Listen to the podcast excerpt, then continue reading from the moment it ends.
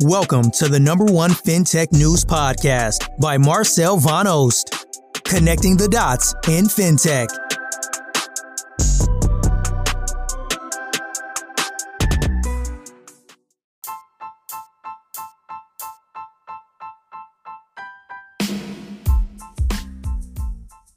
Hi, welcome to another episode for our daily FinTech podcast.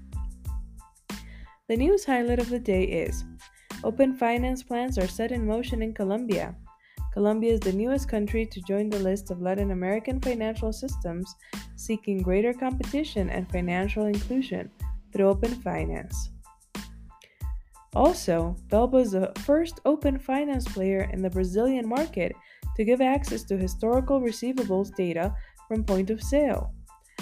This solution will help B2B lenders and ERPs develop new financial solutions for retail businesses. Done deal. Alpaca closed the acquisition of Alpaca Japan.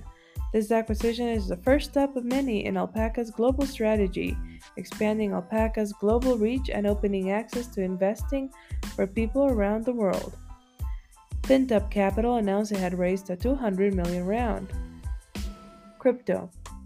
Binance announced a pilot of its new NFT ticketing solution with SS Lazio for the 2022 2023 season. Digital banking news opportunities. Commonwealth Bank of Australia op- opened a tech hub in Melbourne that will house more than 400 software developers, cloud engineers, and cyber specialists. CBA currently employs about 100 technology workers in Melbourne. Mergers and acquisitions.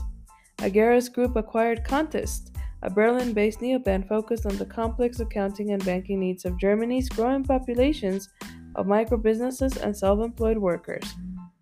Funding round Dbank raised 17.6 million in a seed round, the largest in Pakistan, co-led by Sequoia Capital Southeast Asia, the recently unveiled 1 billion fund, and Kleiner Perkins. That's all the news for today. Thanks for listening.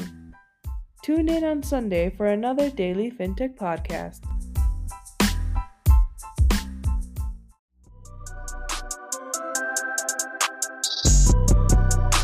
Thank you for listening, and I hope to see you tomorrow for another episode of the number one FinTech news podcast by Marcel Van Oost, connecting the dots in FinTech.